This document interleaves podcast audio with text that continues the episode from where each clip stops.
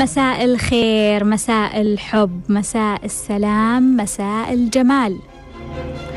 مرحبا بمستمعينا على بانوراما إف إم في ليش؟ ليش ليش ليش ليش؟ وسؤالنا اليوم ليش حياتي فوضى؟ ليش حياتي فوضى؟ لأني أتعامل مع جسدي بشكل فوضوي.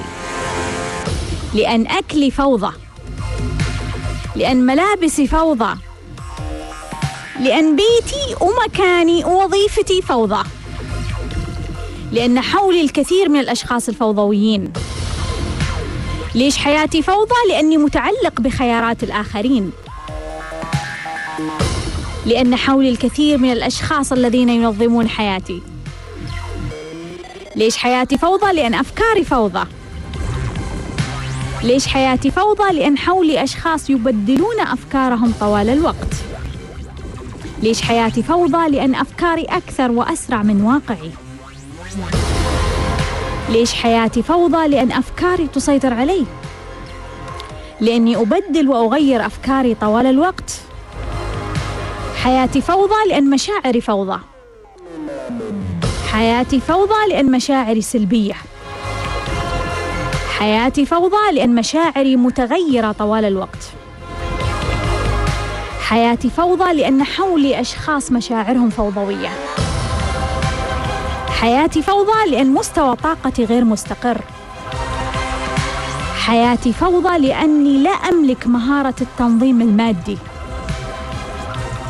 ولا الفكري.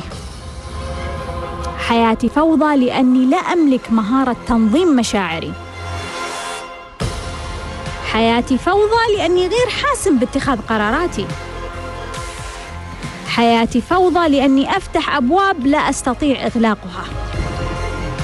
حياتي فوضى لأني أسمح بتواجد أشخاص مشتتين حولي. حياتي فوضى لأني غاضب. حياتي فوضى لأني متعلق بخيارات واحتمالات ونسخ كثيرة.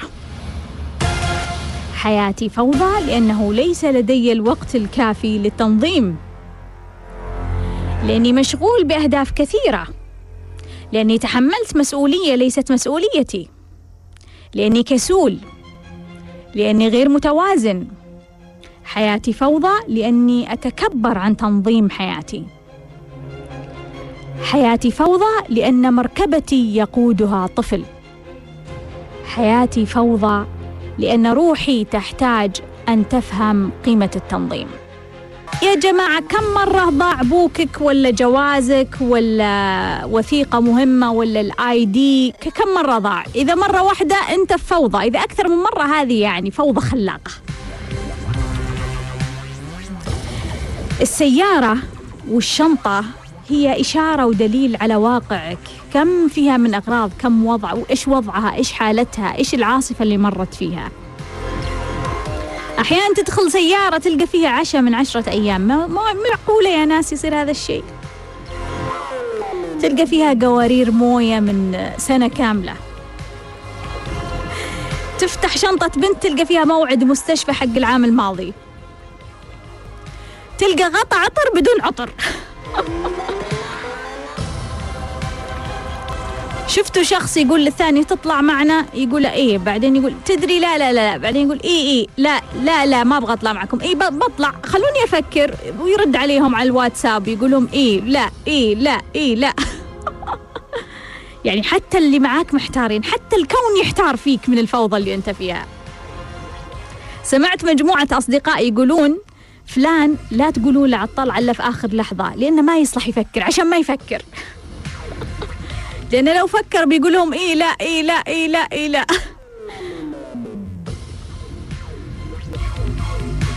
تحس بالراحة لما تكون مرتب ولا تحس بالراحة لما تكون في فوضى؟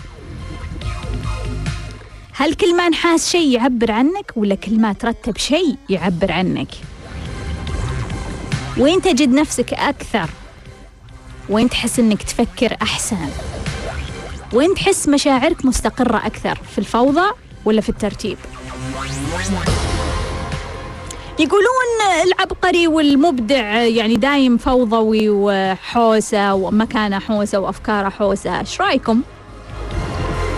أنا بالنسبة لي لا أعتقد يعني أعتقد أنه الشخص المبدع عنده قيمة الجمال عالية. والتنظيم بالنسبة لي جمال. على فكرة الفوضى نسبية يعني في شخص يشوف الشيء معين يقول هذا فوضى مع أنه مرتب ومن زاوية ثانية شخص ثاني يشوفه يقول لا والله هذا مرتب يعني ما في أي فوضى. ففي أشخاص يعني لو ينحاس شيء بسيط عندهم يعتبرون أنه حالة طوارئ. خلوني أجاوب على بعض الأسئلة اللي وردتني من الحلقة الماضية. كانت فاطمة تقول إنها هي تمر في مرحلة انفصال وعندها فسخ نكاح.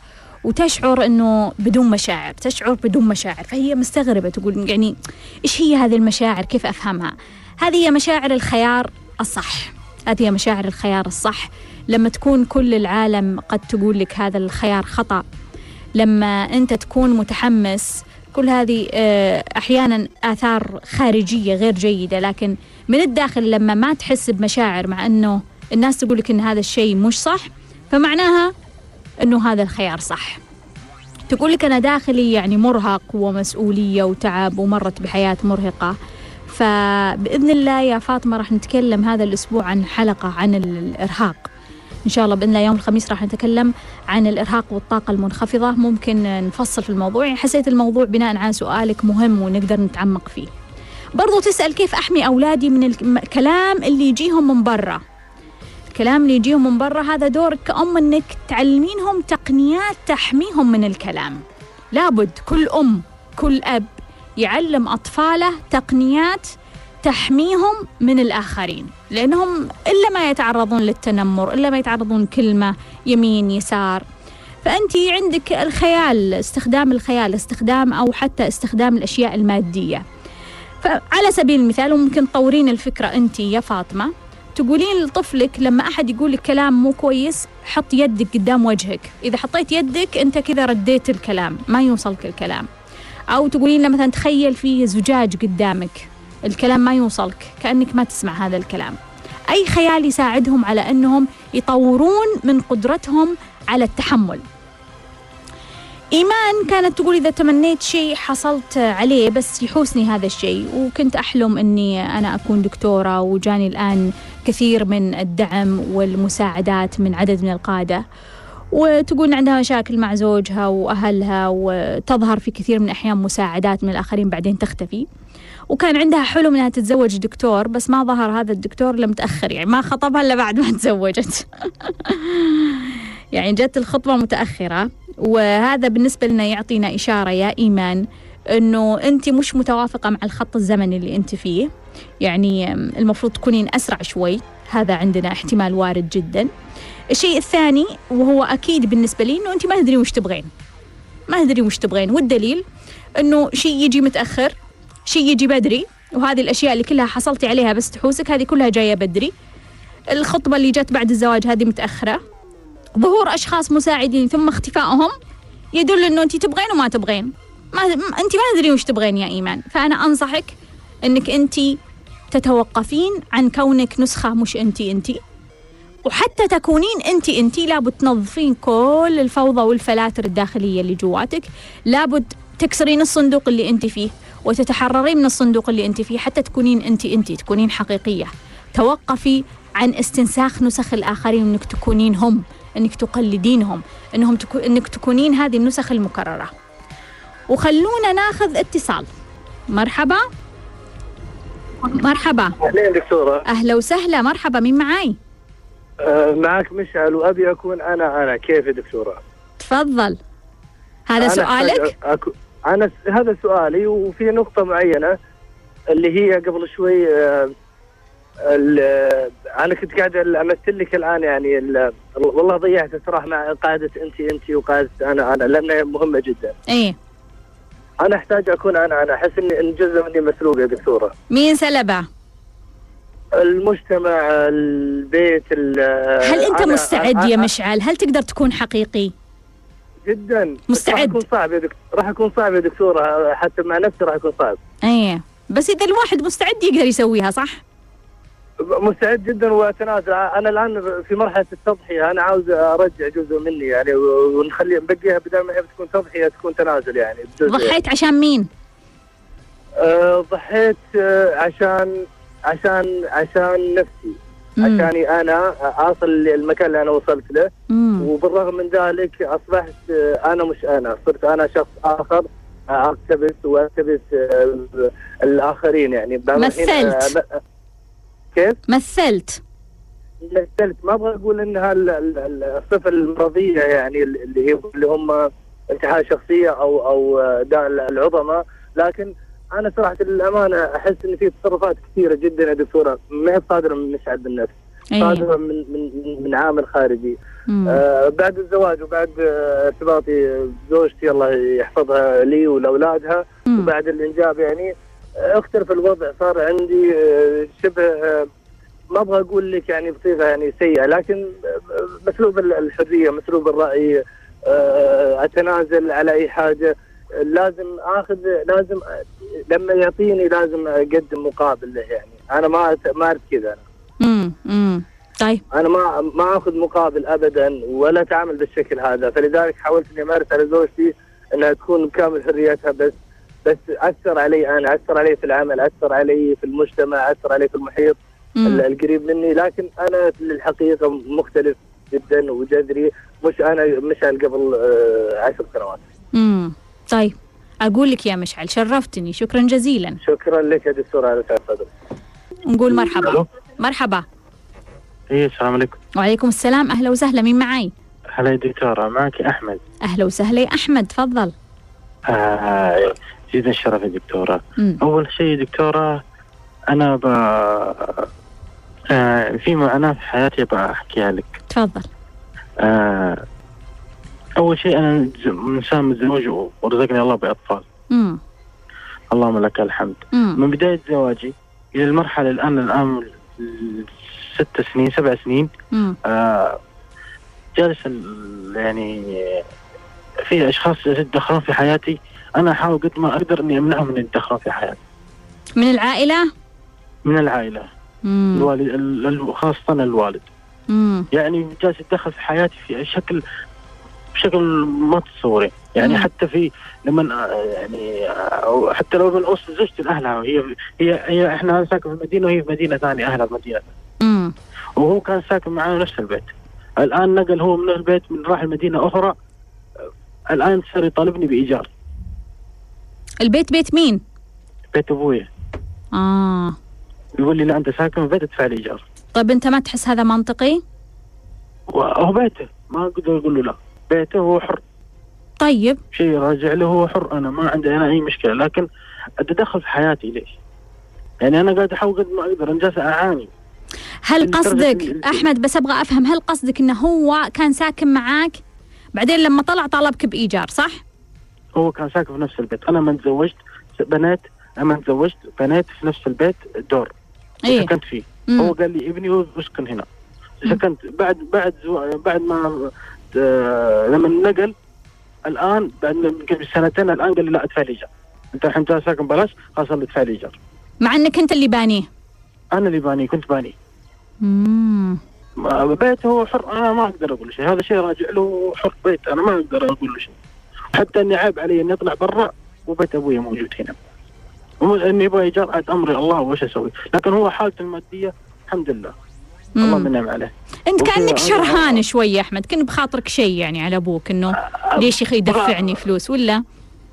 ما في في- من عندي من الناحية هذه وعندي بعد إنه ليه تتدخل في حياتي؟ أنا بنروح أنا وزوجتي ولا أنا أجي ولا كذا ولا كذا. يمنعك؟ يعني ما يمنعني اتضايق لدرجة الحين يزعل علي. ليش مثلا أنا ودي زوجتي عند أهلها؟ طيب هي أهلها. مم. ليش أنا ما أسوي ليش أنا لما أر- ليش أنا أروح للشرقية بالسيارة عشان أروح أجيب زوجتي وعيالي؟ ليش تروح بالسيارة؟ وش المفروض؟ لا المفروض إنك أنت ما خليها تقعد عندك سنة كاملة. بعد سنة وديها عند أهلها. آه. أجي أتكلم معه ما يصلح الكلام هذا ترى الوضع غير لا. إيه. ما أنا جالس لدرجة إني الآن صرت أحس يعني يعني ثقتي في نفسي انهزت شوية وانت تمشي الآن على رأيك ولا تمشي على رأيه ولا وش مسوي؟ أنا أحاول قد ما أقدر أمشي على رأيي أنا. إيه. صح إني القى بس ألقى متأثر. منه زعل وألقى منه ألقى منه زعل وألقى منه جفا وألقى منه كل شيء. وفوق ذاك لا إني ساكت ومتحمل. وهذا وهذا شيء. ثاني شيء هو متزوج حرمتين. الحرمة الثانية عاد آه هذا شر والله يعيننا عليه. ليش شر؟ ليش اعتبرت إن الحرمة الثانية شر؟ والله أول شيء هو متزوج متزوج له تقريبا الآن له 20 سنة. امم بداية لما جاء الزواج كنت أنا أوديها واوصلها اوديها اهلها اوديها مستشفى أوديها سوق أوديها أنت أي المسؤول. اي ولد أي ولد وأمه. امم بعد ما صرت أنا بعد ما تزوجت صارت لا محاربتني. اللي هي أمك ولا ولا حرمته لا حرمة آه. الابويه الثانية. محاربتني. لدرجه لدرجه لدرجة أن وصلت وتبلت علي في الموضوع ما حتى ما أدري أقدر أقوله الهوى ولا ما أقدر أقوله. امم يعني وجاءني أبوي وقال لي كذا كذا قلت ما يسيطر هذه مثل أمي. ما يصير إني أسوي لها الشيء ذا. قال لا. طيب يمكن يمكن هي هي زع هو زعلان ومسوي كل هالأشياء بناء على كلامها صح ولا لا؟ أنا أتوقع إن كل شيء ذا كله على على هي اللي جالسه تتكلم أي. حتى بعدين بعدين أنا يعني آه كان أي شيء يطلبوا مني أنا أسويه من غير أي تردد من غير أي شيء أي حاجة. امم فوصل لي يعني أنا كلام وصل لي كلام إنه هي تقول يعني كل شيء أحمد كل شيء أحمد أحمد أحمد ما في البيت هذا إلا أحمد. طيب خلني أقول لك يا أحمد شرفتني شكرا جزيلا. هذا خلونا ناخذ سؤال. مرحبا. مرحبا. السلام عليكم. وعليكم السلام. أهلا وسهلا مين معاي؟ خالد. أهلا وسهلا يا خالد تفضل. كيف حالك دكتور؟ بخير وعافية شرفتني عندي سؤال بسيط. أنا عندي سؤال مرهقني. إيه. ومسبب لي ضيقة إيه. أنا أعطيت وعد في مرحلة كنت فيها مكسور. امم فلما تقريبا انجبر كسري اكتشفت إني ما أقدر أوفي بهذا الوعد. إيه. أنا في حيرة من أمري ما أقدر كيف أسوي؟ امم كنت وقتها صادق؟ كنت صادق نعم. امم وللآن لا زلت صادق لكن اكتشفت إني ما أقدر أوفي بهذا الوعد وسبب لي إيه طيب أقول إرهاق ضيقة فهمتك. أقول لك يا خالد. الله شكرا يا. خالد شرفتني. ناخذ اتصال مرحبا. السلام عليكم. وعليكم السلام أهلا وسهلا من معاي؟ دكتورة سمية. هلا حبيبتي. مراب معاكي. أهلا وسهلا يا مرام. تفضلي. آه تسلم يا دكتورة سمية وممتنة لك كثير يعني حبيبتي. كثير في حياتي. شرفتيني. آه دكتورة سمية بس أنا عندي سؤال. أنا عمري 31 سنة. إلى الآن أنا ما تزوجت. آه وأنا كاتبة الورقة كاتبة عندي صفات الورقة تقريبا من ثلاث سنوات. آه بس صراحة يا دكتورة يعني إلى الآن ما جاء الشخص ال- المكتوب عندي في الورقة يعني ما جات نفس المواصفات. آه بس أحيانا يجو يجوني أشخاص يعني بمواصفات مختلفة وأعطيهم فرصة في حياتي. فما أعرف يا دكتورة هل هذا تصرف صح؟ يعني لأنه حتى بعد ما أعطيهم فرصة في حياتي ما أقدر أوصل ما أقدر أكمل معاهم. فرصة وبعدين تقولي لهم مع السلامة. أيوة.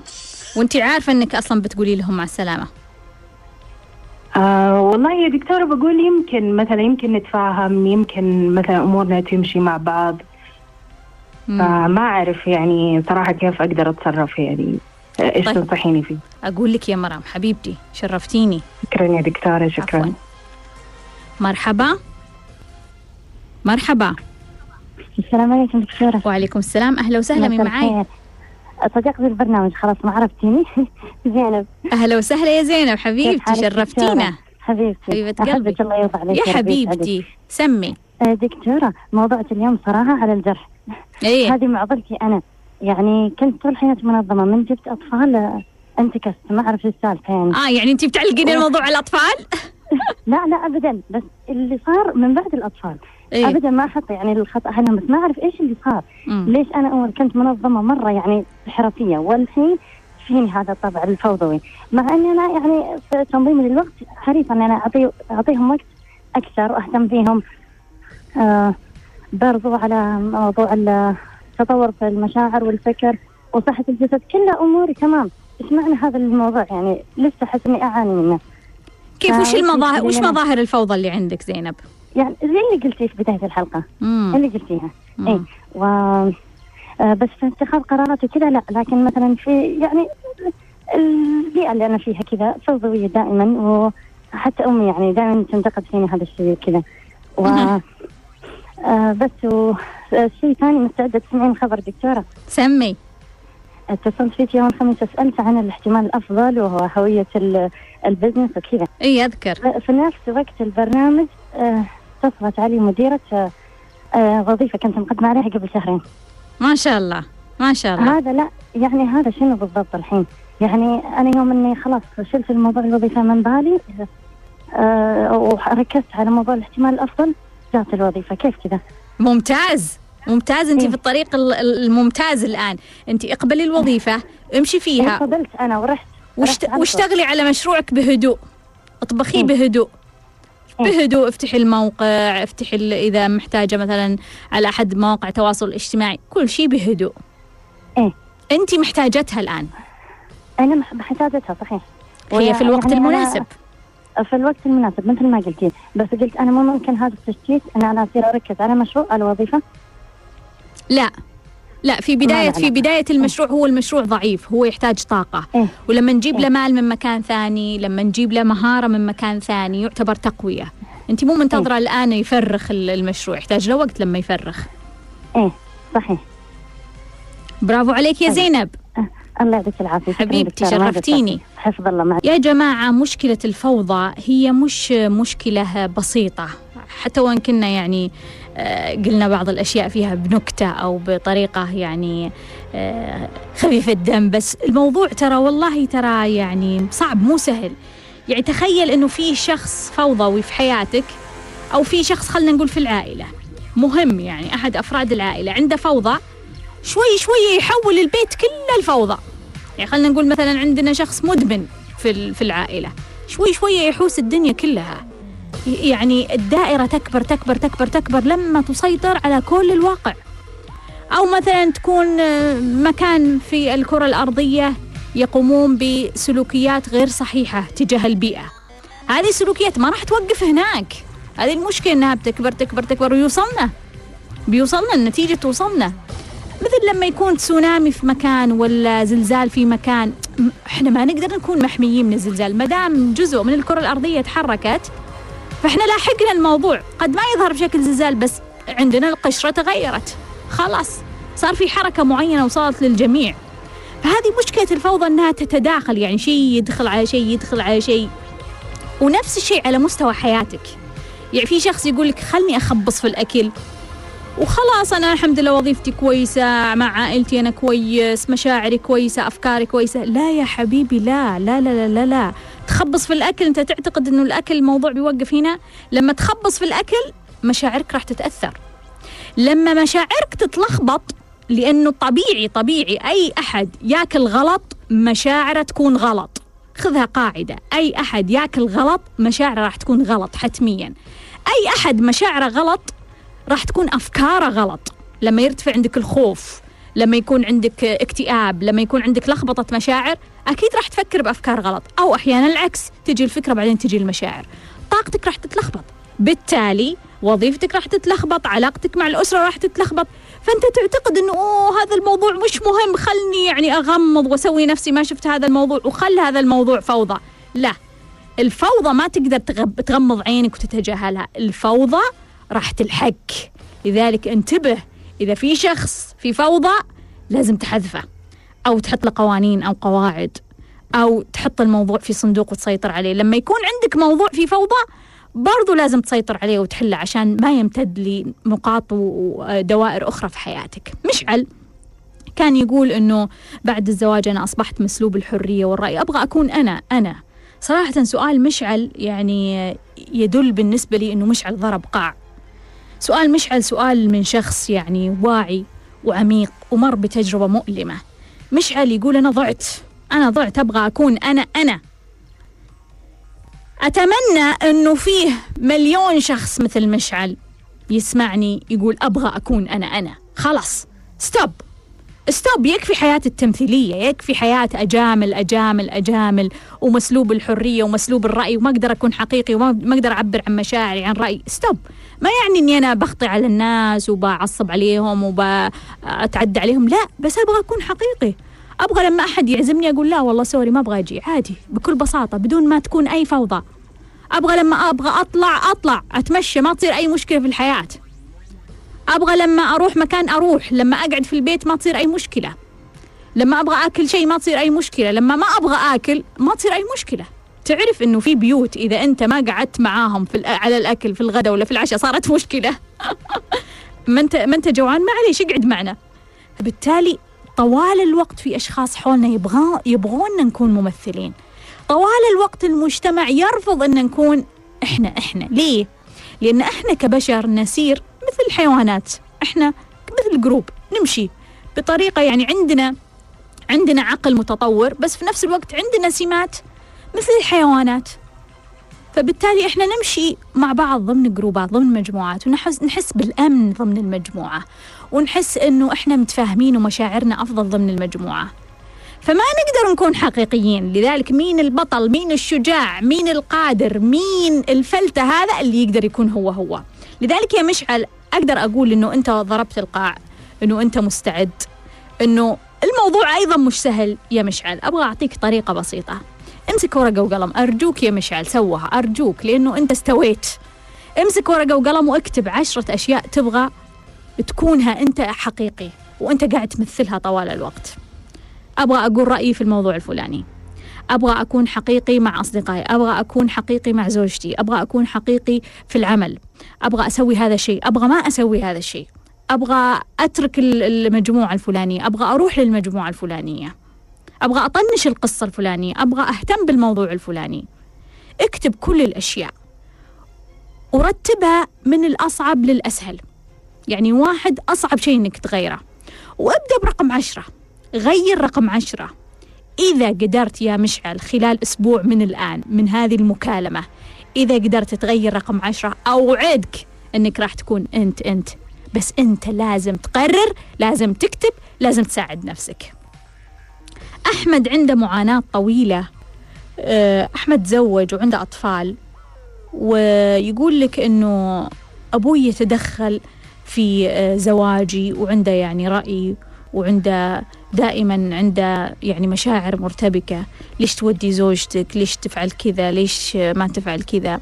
كان ساكن معاه في البيت بعدين طلع بعدين قال أنت تدفع الإيجار. مع أن أحمد هو اللي بنى البيت أو بنى الدور اللي اللي هو فيه. وفي نفس الوقت فيه زوجة أب في الموضوع. هي زوجة الأب آه، على ما يبدو أنها محرضة أو محاربة أحمد بشكل من الأشكال. أول شيء أنا أبغى أتكلم عن اختلاف الأجيال. جيل أبو أحمد هو جيل ال- الرجل الصحراء الجاف اللي هو يعني يتعامل مع المرأة بمنطق آم، مشاعرها مش مهمة هي مش مهمة هي أداة موجودة للاستمتاع والخدمة ونقطة. الجيل جيل أحمد الجيل الجديد صراحة جيل كثير واعي كثير أوعى أوعى من آبائهم. هو جيل يقول لك المرأة شريكة في حياتي عندها مشاعر تحس وتفهم وما راح تكون حياتي جيدة إلا إذا هي شعرت بشعور جيد. فبالتالي استراتيجياتهم مختلفة عن الجيل القديم. فالآن يجي شخص من الجيل القديم يفرض على شخص من الجيل الجديد أوه لازم تسوي ولازم تفعل وممنوع تسوي لزوجك وممنوع تقول لزوجتك. طبعا أحمد لو ما سوى هذه الأشياء تقريبا حياته بتخرب. تقريبا حياته بتخرب يعني. يعني لو ما وداها لأهلها يعني يعني إيش بيصير؟ مستحيل في هالزمن بنت تقعد تستنى يعني ما تروح لأهلها وهي في نفس الدولة لمدة سنة. يعني هي مو في أمريكا يعني هي جنبها يعني. أكيد ما راح ما راح تقبل بهذا الشيء. لكن أمها يمكن كانت تقبل أمها. أمك يمكن كانت تقبل بهذا الشيء. فالظروف مختلفة والمعطيات مختلفة. لكن أبوك مو فاهم مو فاهم الواقع. هو يبغى يبغى يحط قوانين آه، تاريخية. على زمن مش زمن هذه القوانين. وين المشكلة يا أحمد في الموضوع؟ هو مو قاعد يتخيل أنه الزمن تغير. أنت فاهم أن الزمن تغير لكن أنت مشاعريا ما قدرت تفهم الموضوع. أحمد أحب أقول لك أبوك لن يتغير. ما راح يتغير. إذا تنتظره تتغير يتغير ما راح يتغير. إذا تنتظر يوم من الأيام يقول أوه والله برافو أنت وديت زوجتك لأهلها جيد والله عشان يعني تكون علاقتها وعشان عيالك تكون علاقتهم مع أخوالهم جيد. ما راح يقول هذا الشيء. فأنت وش تنتظر يعني؟ تنتظر إنه يصفق لك؟ ما, ما راح يصفق لك. طوال الوقت راح يظل ينتقدك. هل أنت بتصل لمرحلة إنك تقول خلاص راح أسيء الأطفال وراح أسيء زوجي عشان أبوي يرضى برضو مش صح. مش هاي الطريقة الصحيحة. فأنت لازم تسوي طوال الوقت تسوي الشيء اللي أنت مقتنع أنه صح بس تحافظ على مشاعرك أنك أنت سويت الشيء الصح. بمعنى أن تقول لنفسك ما دام أنا سويت الشيء الصح اللي أعتقد أنه صح ما دام أنا مرضي نفسي ومرضي ضميري وأشعر إني أمام الله لو الله سألني بقول أنا سويت الشيء الصح فمعناها أنا كذا راضي عن نفسي خلاص معناها أنا ليش أشعر بتأنيب؟ ليش أشعر بتأنيب؟ حتى لو كان أبوي ليش أشعر بتأنيب؟ أنا ما سويت شيء غلط. كنت أتكلم عن صديقنا أحمد آه، اللي عنده آه، أب دائما ينتقد على سلوكه مع زوجته وأطفاله. الشيء الغريب إنه زوجة الأب آه، داخلة في الموضوع وتحرض الأب على ولدها حسب حسب وجهة نظر أحمد أو حسب زاوية أحمد. ما ادري وش اللي قاعد يصير. على فكرة زوجة الأب عندها هوية هوية في الوعي الجمعي هوية ال- ال- الشريرة. يعني ما تفتح مسلسل فيه زوجة أب إلا لازم تكون شريرة لازم. آه، كرتون نفس الشيء لازم تكون شريرة. عند الناس لازم تكون شريرة مش يعني مش منطقي عند الناس أن زوجة الأب تكون طيبة. لدرجة أنه بعض السيدات لما تكون هي زوجة الأب مع أنها طيبة بس تلقائيا يعني تتقمص الدور. وهذا هذا خطر. تتقمص الدور لأنه خلاص كل الناس تفكرها شريرة تقول خلاص. كل الناس تعتقد إني شريرة. مهما سويت من شيء خير الناس ما راح يشوفون الخير اللي فيني راح يشوفون الشر اللي فيني. فمع الوقت تكون شريرة. مع الوقت من الضغط اللي إحنا نسويه على هذه المرأة تكون شريرة يا جماعة. فأرجوكم أرجوكم. يعني خلونا نشوف زاوية يعني مختلفة. حاول تفكر بطريقة مختلفة عن زوجة الأب. ما أقصدك بالضبط يا أحمد أقصد كل الناس. إحنا محتاجين نعدل هوية هذه المرأة. أنا عندي قاعدة يا أحمد أحب أقول لك إياها ولكل شخص يسمعني. أنا قاعدتي في الحياة أي شيء أحس فيه بتأنيب ضمير ما أسويه. ما أسويه. يعني ما عندي استعداد إنه أنا أسوي شيء بعدين ما أقدر أنام بالليل أأنب, أأنب نفسي على هذا الشيء. أي شيء أحس إنه والله ممكن يوديني للنار والله ممكن يعاقبني الله عليه والله ممكن أحس بتأنيب عليه والله ممكن أبدأ أفكر الناس تضايقوا ولا ما تضايقوا أي شيء أي سلوك. أي شيء أي سلوك. ما أسويه إذا كنت سأشعر بتأنيب ضمير. إذا كنت ما راح أشعر بتأنيب ضمير أسويه ولا أبالي. فأنا أرجو كل شخص إنه ما يسوي شيء هو مو قده. ما يسوي شيء هو مو قده. لكن إذا سويت شيء وأنت مقتنع إنك أنت مو غلطان خلاص. إثبت على مشاعر إنه أنت مو غلطان. أنت مو غلطان ليش تحس بتأنيب ضمير؟ خالد يقول أنا أعطيت وعد وكنت مكسور.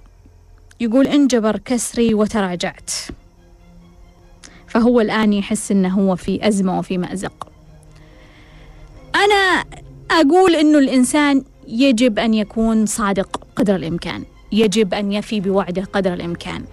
أنا أعتقد إن هذه الأخلاقيات جدا مهمة إنه الإنسان يكون صادق يكون آه، يعني يلتزم بالوعد. لكن كلنا إحنا ممكن نمرض حتى على مستوى الأفكار والمشاعر لا تنسون هذا الشيء. إحنا ممكن يعني نمرض يعني آه، شيء مشاعر يعني يلخبط حياتنا أكثر من آه، شيء يعني مادي. لكن الناس ما ترى وما تشعر إحنا نحس. إحنا نحس إنه إحنا صار عندنا ظرف. يعني اضطرينا نكذب فيه أو اضطرينا إنه إحنا نعطي وعد. هذا الوعد مش مش أو ما قدرنا نلتزم فيه. وفي نفس الوقت أنا أؤمن إنه الإنسان يتغير ومن حق كل إنسان إنه يتغير. من حق كل إنسان إنه يغير وجهة نظره إنه يقلب الصفحة إنه يغير الكتاب إنه يغير الطريق إنه يغير الباب. من حق كل شخص إنه يغير وجهة نظره. اليوم أقول لك اي والله وجهة نظري ألف بكرة أقول لك والله وجهة نظري باء عادي غيرت رأيي. غيرت رأيي. إنسان متغير عنده أفكار عنده مشاعر. أحيانا تجيك معلومات جديدة. أحيانا أنت تجرب الواقع ما كنت جربته. أحيانا ظروف الحياة تخليك تشوف الموضوع من زاوية ثانية. فلا تحس نفسك إنه أنت قالب. خلاص أنت مثل الجبل. ما تتغير لازم تكون مثل الجبل. لا أنت إنسان. أنت إنسان وتغيرك دليل تطورك. تغيرك دليل إنك تفكر في الموضوع. إنك تقلب الموضوع. مو أنت يعني خلاص قولا واحدا. يعني خلاص قلت هالكلمة ما غيرها. لا. ليش ما تغيرها؟ يا أخي أنت إنسان متطور متحضر. تفكر. تفكيرك طبقات مشاعرك طبقات معلوماتك طبقات. أنت يوم قلت رأيك كان عندك طبقة واحدة من من المجال هذا. الآن عندك مية طبقة. فمن الطبيعي يكون عندك وجهة نظر ثانية. يوم قلت رأيك في الموضوع الفلاني كانت عندك طبقة مشاعر واحدة في الموضوع الفلاني. الآن عندك مية طبقة. تتغير حياتك. لما أنت تتقدم تتغير حياتك طوال الوقت. بالتالي من الطبيعي إن إحنا نتغير. لذلك يا خالد برضو تقدر تشوفها من هذه الزاوية إنه أنت تغيرت. إنه أنت كنت أعطيت وعد في ظرف معين بطريقة معينة بأسلوب معين فناسبتك. لكن الآن ما يناسبك الموضوع. أنا أبغى أقول لك يا خالد خليك حقيقي. أرجوك خليك حقيقي. اعتذر من وعدك. إذا كان فيه ناس أو شخص تقدر تستسمح منه استسمح منه. لا ضيع الوقت. لا تعلق أشخاص. لا تطول الموضوع هو قصير وأنت عارف إنك ما راح تسويه. اعتذر من الأشخاص. إذا كان في شيء لازم تسدده سدده. إذا كان في حقوق تبغى ترجعها رجعها. وتذكر دائما ما ترسله يعود إليك. يعني لو كنت متلاعب في وقتها هذا التلاعب راح يرجع لك. لكن لو كنت حقيقي إنه أنت فعلا كنت مكسور وكنت صادق وقتها فمعناها أنت صادق. مرام تقول إنها عمرها 31 سنة بدون زواج وكتبت ورقة آه، لجذب شريك الحياة. وتقول بس اللي يجيني مواصفات مختلفة وبعدين أعطيهم فرصة. طبعا تعطيهم فرصة يعني تقول ها يمكن يمكن يتعدلون يمكن تغير مواصفاتهم. بعدين يعني مع السلامة خلاص. طيب مرام أحب أقول لك الطريقة ما تمشي بهال بهال بهالأسلوب. أنت دائما يعني هو شريك الحياة موجود عشان يطورني في انعكاساتي الضعيفة. بالتالي لما أنا أمسك ورقة وأكتب والله أني أنا أبغى مواصفات وهالمواصفات يعني خمس نجوم وأنا بعيدة تماما عن هذا الانعكاس ما راح يجي هذا الخمس نجوم. ما راح يجي مهما كتبتي ورقة ورقتين ثلاثة عشر ورقات. الفكرة من الورقة أنه إحنا ننتبه أنه إحنا نعدل من أنفسنا أنه إحنا نطور من أنفسنا. ليش يا جماعة إحنا ناخذ الأشياء مقصوصة؟ ليش؟ ليش ليش تاخذين الورقة وبس تكتبينها؟ ما لها قيمة الورقة. الورقة هي تعلمك أنت وين. لما يجي شخص تشوفين هذا الشخص. الشخص هذه قيمته أعلى من الورقة. إيش مواصفات هذا الشخص؟ آها. هذا اللي جاني من المحتمل أنه هو انعكاسي. خلني أعدل بناء على اللي جاني. خلني أعدل بناء على اللي جاني. عدلي مواصفاتك بناء على الأشخاص اللي قاعدين يجون لأنهم انعكاس محتمل. زينب تقول أنا بعد الأطفال تلخبط موضوع التنظيم عندها كانت منظمة. وتقول لي يعني أنا أهتم فيهم وأراعيهم في عدد من المجالات لكن فيه مظاهر الفوضى عندها. فهي تسأل كيف أعدل هذه الفوضى. زينب في بعض الأشخاص يعتبرون البداية من الماديات هي بداية التصحيح. بمعنى يقول لك أنت رتب غرفتك بعدين يترتب كل شيء. في ناس يشوفونها من طريقة ثانية أنه أنت عدل طاقتك وعدل رؤيتك وهدفك يتعدل التسلسل. لكن أنا دائما أشوف أنه الأسهل بالنسبة للناس لأنه كثير من الناس صعب عليهم أنهم يدخلون جوا أنفسهم ويرتبون أنفسهم ويعدلون مشاعرهم. أنه إحنا نرتب الخارج. رتب الخارج رتب الفوضى الخارجية. وبعدين مباشرة انتقل لتعديل الأشياء الداخلية لكن لا يعني أنه ترتيب الخارج سيرتب الداخل. هذا دائما لازم ما ننساها. ترتيب الخارج لن يرتب الداخل. لكن بعد ما ترتب الخارج أرجوك انتقل لترتيب الداخل. وناخذ اتصال. أذكر بأرقام الاتصال عندنا صفر واحد واحد اثنين ستة ثمانية تسعة واحد اثنين اثنين.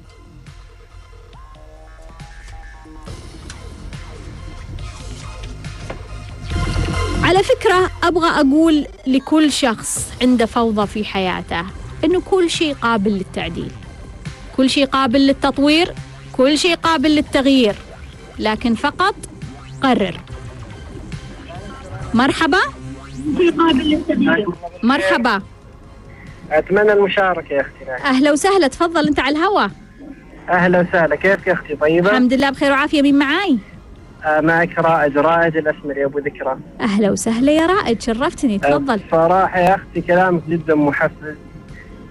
ممتاز الحمد لله. جدا آه، في قوالب آه، مساتينا فيها من ناحية تعزيز الشخصية والثقة بالنفس. مم. ولكن أختي أنا عندي نظرية. مم. أتمنى أني أفيد آه، الأخوان فيها وأفيدك. آه وإن شاء الله ما تحتاجين للإفادة لأن علمك يكفي بإذن الله عز وجل. تفضل اللي هو تشرفنا. لو بغينا نبني بيت مم. وقلنا خلينا نبني سقف على طول يصلح؟ امم لا لابد من قواعد للبيت. امم وحنا كبشر لازم نفهم القواعد وش أيضا نحتاج لبناء القواعد. امم اذا أنا كإنسان لازم أفهم نفسي. القاعدة الأساسية التي أنطلق منها لبناء البيت قبل بناء السقف من الثقه بالنفس من الحكم على الآخرين بكيف معالجة المشاكل. أنا لابد أحتوي آه لابد أمتلك أدوات بناء القواعد. إذا فهمت أنا عبد لله عز وجل. وأنا مكلف بأمور من الله عز وجل. والذي خلق الإنسان يعرف له ما الذي لا يصلح له. ولله المثل الأعلى مثل الغسالة. يأتيني معها كتالوج فيها مواصفات. يقول لف مثلا الزر من اليمين إلى اليسار أو من اليسار إلى اليمين. مستحيل إني أخالف الكتالوج لأني راح أخطي وربما أكسر الغسالة. هكذا إحنا كعبيد لله عز وجل. مم. إذا انطلقنا من منطلق مرضاة الله عز وجل. وأنت قلتيها في مشكلة أحد الإخوان من ناحية أبوه يتأمر عليه ويقول له افعل كذا وافعل كذا. ملاحظه زوجته وأبنائه. امم أنا لابد الآن أنطلق الشيء الذي يرضي الله عز وجل. مثل ما قلت يا أختي أنا أشكرك على الشيء هذا.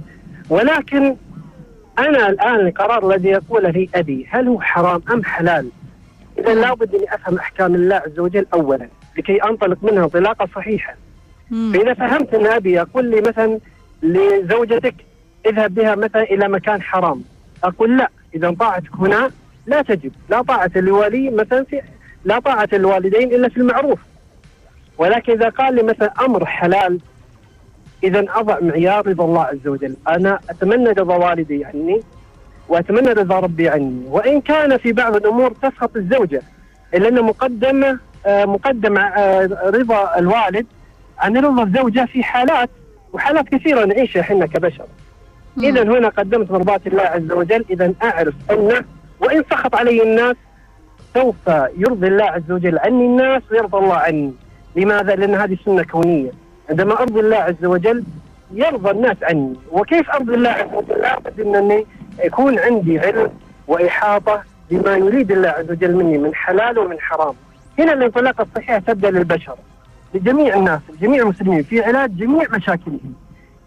وهذه مشاركة بسيطة مني وأتمنى أنكم تستفادوا منها يا أختي وجزاك الله خير. شكرا جزيلا رائد. الله يسعدك يعطيك العافية ما قصرت. شكرا جزيلا. وناخذ اتصال. مرحبا. مرحبا دكتورة أهلا. وسهلا من معاي آه معك آه أم مشعل أهلا وسهلا أم مشعل حبيبتي تفضلي آه دكتورة أنا عندي ولد عمره 16 سنة ومزعجني موضوع الفوضى مم. كل شيء عنده في فوضى كل شيء مم. دراسة ما يدرس ترتيب آه لخبطة النوم كل حياته على بعضها ملخبطة.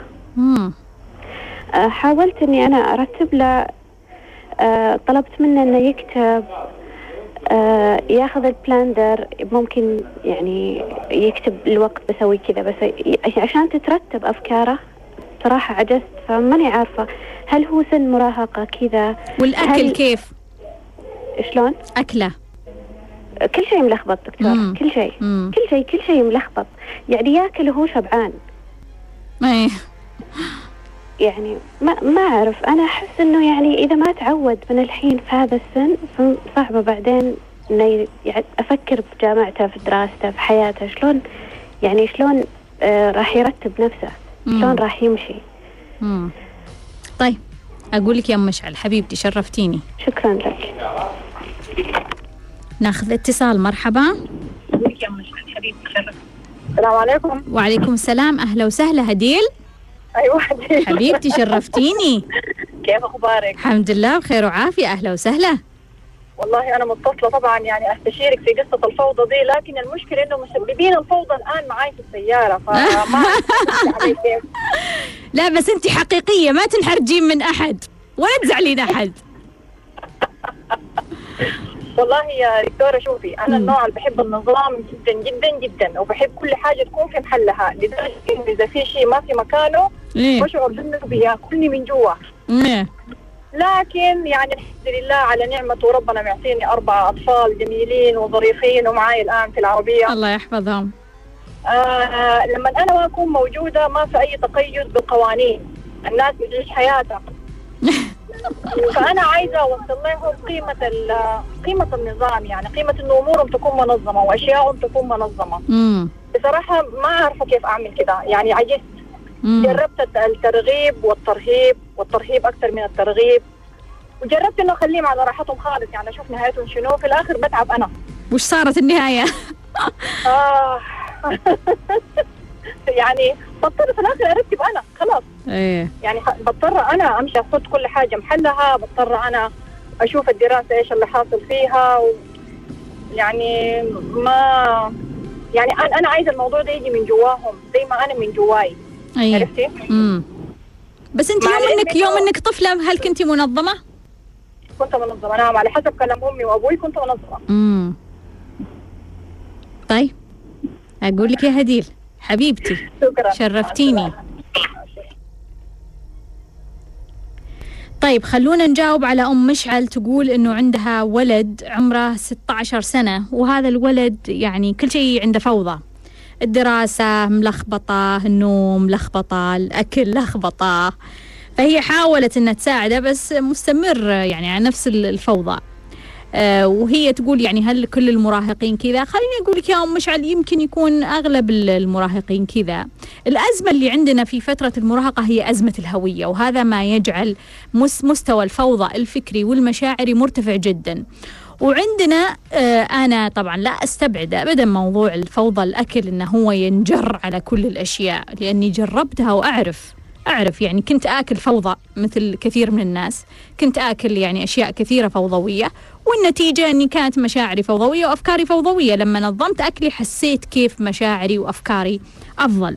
فعندك الأكل قد يساعدك أنك ترتبين. عندك أنك أنت تربطين بهوية منظمة لأن الموضوع كله يدور في المراهقة على فكرة الهوية. أتمنى تكونوا استفدتوا واستمتعتوا من لقائنا في ليش اليوم. وتذكروا الدنيا خضرة حلوة. إلى اللقاء.